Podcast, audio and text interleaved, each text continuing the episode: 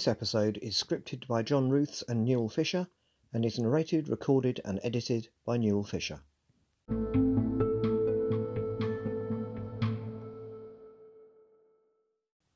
Hello, and welcome to the Watership Down podcast, episode 42, in which we will be going through chapter 40, The Way Back. First of all, though, a late promotion to the podcast's Owsla. Going through early episodes last week, I realised that I have not acknowledged one of the first people to give a positive shout out about it. These really made a difference. So, welcome to the Owsla, Nati Plavin. For conspicuous services to scouting unknown territory, please consider yourself very much a part of the inaugural membership. You are hereby awarded early evening silflay and all the cowslips you desire.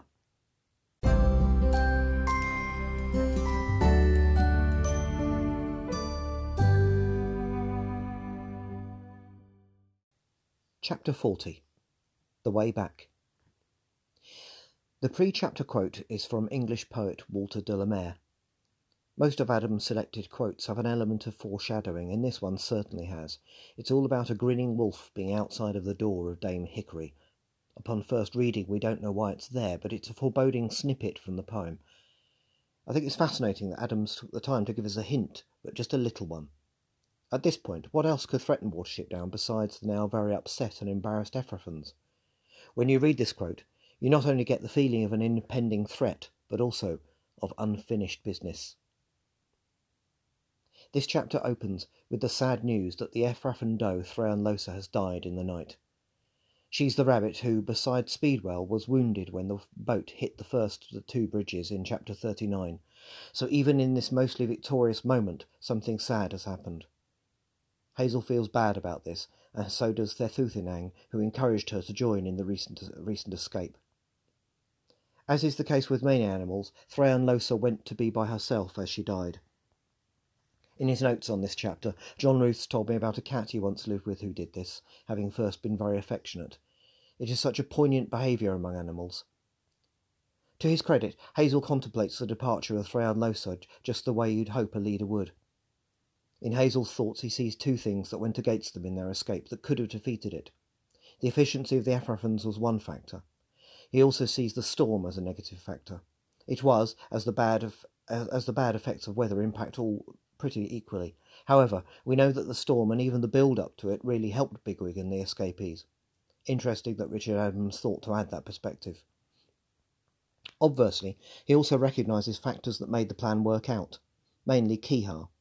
However, we must assume that Hazel does not yet know all that occurred within Efrafa. Again, he could only see what he could, and it's quite understandable what his present point of view is. Hazel consults with Blackberry, and determines that it is time to continue to head towards Watership Down, as the other does are getting preoccupied with the body of Thrayonlosa. This is also the moment when Kehaar announces that he will soon depart for the Peeg Vater. After all, they've been through, and Hazel's idea of cooperation working out so well, Kehaar has grown into a true ally. It is a poignant moment. Bigwig makes it a, a point to tell him to please remember to come back to Watership Down. Kehaar's response about swooping down and frightening all the little pigwigs is a pretty sophisticated response. Besides agreeing to come back, it also says that Kehaar believes that Bigwig will be around to father kittens of his own. When Kehaar flies away, it's very nice that he makes it a point to swoop down over the rabbits, another way of saying goodbye, I'd guess. A great little piece of closure there, as Bigwig repeats part of the charm he used to get a message to Kehaar while he was in Efrafa. Then Hazel and Bigwig see a man in his garden looking at them. Knowing that it'll be a tough keeping the, their rabbits away from it, they decide to leave, even though the effects of Bigwig's shoulder wound and Hazel's leg are taking their toll already. Adams uses this chapter to tell us more about Blackavar. He's not just a browbeaten prisoner. His personality contains bits of both his former Efrafan captain father and also his mother, who hailed from the invaded warren at Nutley Copse. What does this mean? just that Blackavar is complicated, like many of us can be, with perspectives that can seem at odds with one another. We learn again about how Blackavar had previously encouraged the escape of the Efrafan does. At least some of this, probably due to his mother's blood, may have derived from the fact that Blackavar may have been viewed prejudicially by the Efrafan Council.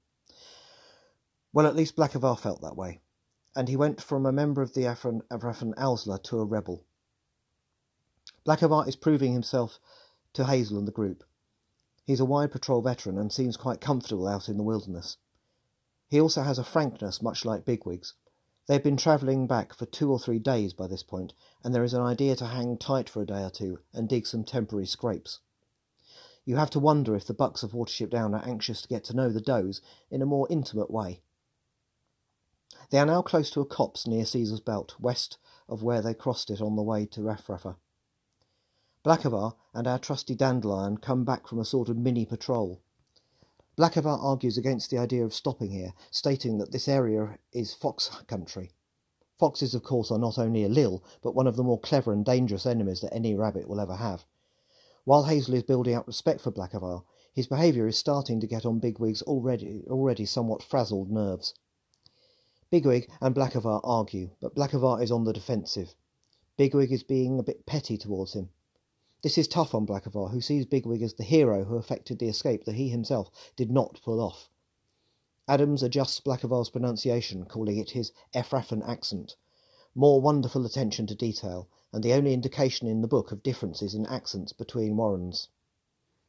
The does are already starting to look more healthy, somewhat proving that the Efrafan system was breaking down just as Hyzenthlay felt. There is a bit of a holiday spirit. And then, just as Hazel and Bigwig are talking about how well things are going, a fox appears out of nowhere and quickly swoops off with a doe. The wind shifts, and the smell of fox inundates the rabbits. This is now two does that have been sadly lost, and for this second loss we don't even get the doe's name. I believe this makes this chapter the only one in the book in which more than one rabbit verifiably dies as part of the contemporaneous narrative, as well as being the first chapter in the book to feature any contemporaneous death making it the deadliest chapter in the whole book in those terms. Though chapter 1 obviously refers to the most deaths via the accounts of the destruction of Sandleford Warren by Holly and Bluebell. When I recorded episode 29 on death in Watership Down, I completely missed the death of this doe, even though the place where it happens is the last location marked on the map at the front of the book. When I realised this, I decided to wait until I covered this chapter to, to discuss this for ease of reference. So the revised book death toll, including Woundwort, is 12, with two being killed by a fox rather than one.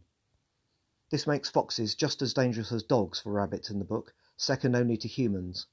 More dangerous than dogs if you accept the theory that Woundwort survived. So Blackavar's warning was not heeded, and a doe paid with her life.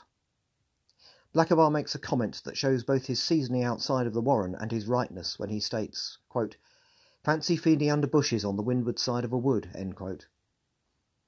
Compared to the death of Thrayonlosa, the passing of this doe is dealt with in a much more truncated and pragmatic way. The group moves on for nearly a mile, which is quite a distance for rabbits. When they stop, Bigwig, who is past his irritation and is quite himself again, makes a statement that is quite contrite. Blackavar not only does not gloat, but more or less pretends to not remember that he's given smart advice that was not taken. After he heads off to feed, Hyzenthlay, who is really a narrator of sorts for Efrafa, explains that the way Blackavar acted was the norm in Efrafa. Once an idea is rejected, no further reference is made to the fact. John Ruth, in his draft script, comments, quote, I can see why. I totally get this because we sometimes act quite similarly in the army. During planning and even rehearsals, we discuss and debate how an operation is to be performed. We weigh the risks and rewards of actions. We apply force protection measures, but when the way forward is decided, we stop discussing and just concentrate on the mission. End quote. In a militarized warren such as Efrafa, behaving this way would probably be the most sensible course of action.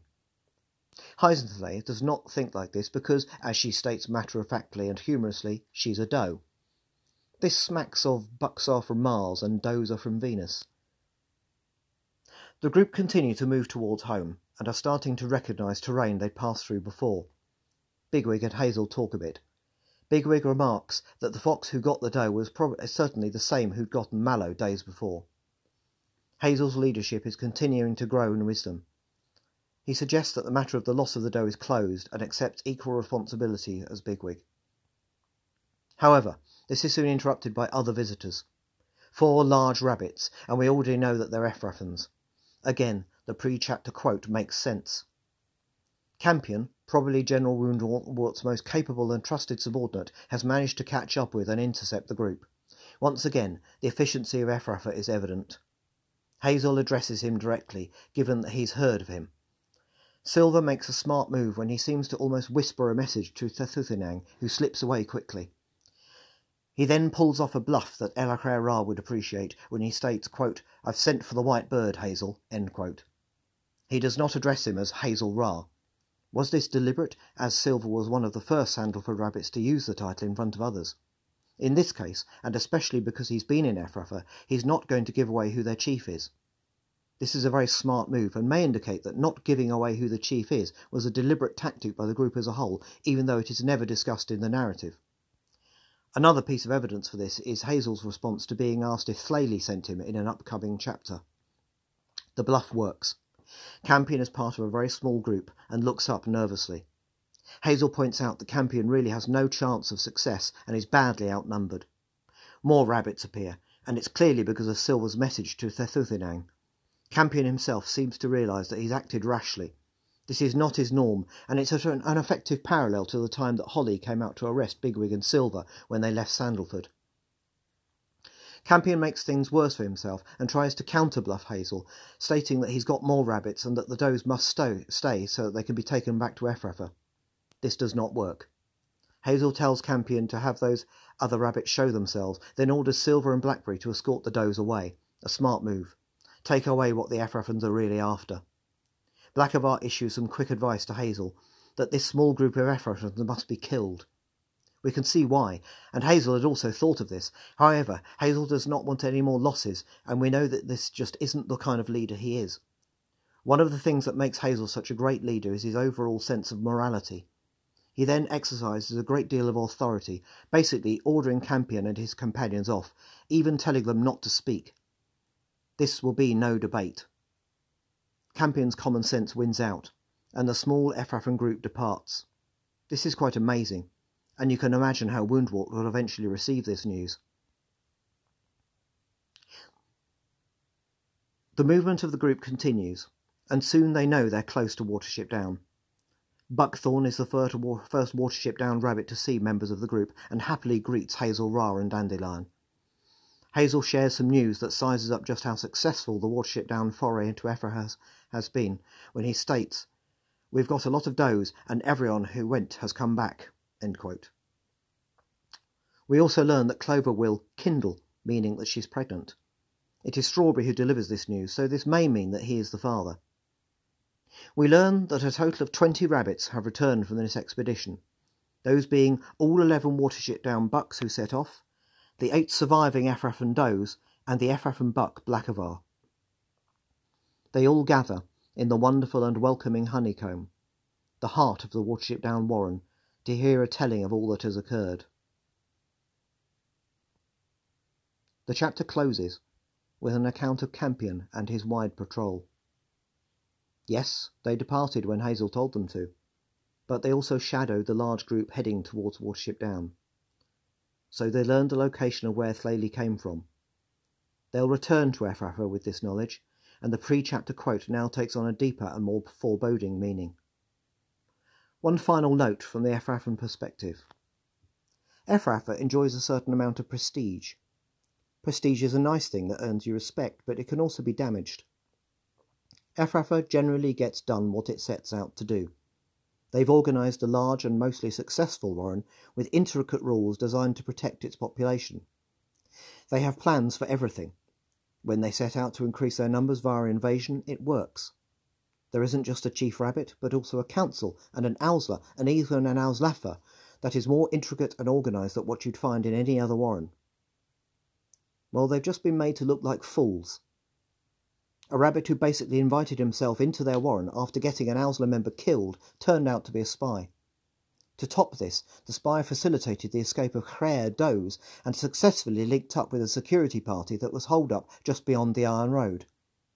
Somehow they had a white bird working with them, and this bird acted as a liaison for the spy.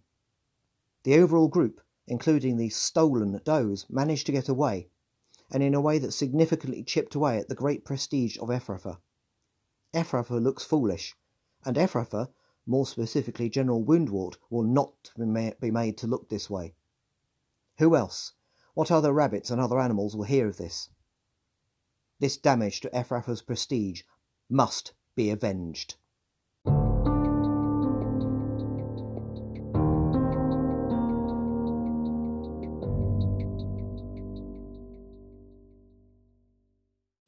Next time, a bit of comic relief as we hear the tale of Rowsby Woof, who represents all that rabbits dislike about dogs. Before long, the rabbits of Watership Down will be very grateful that dogs exist.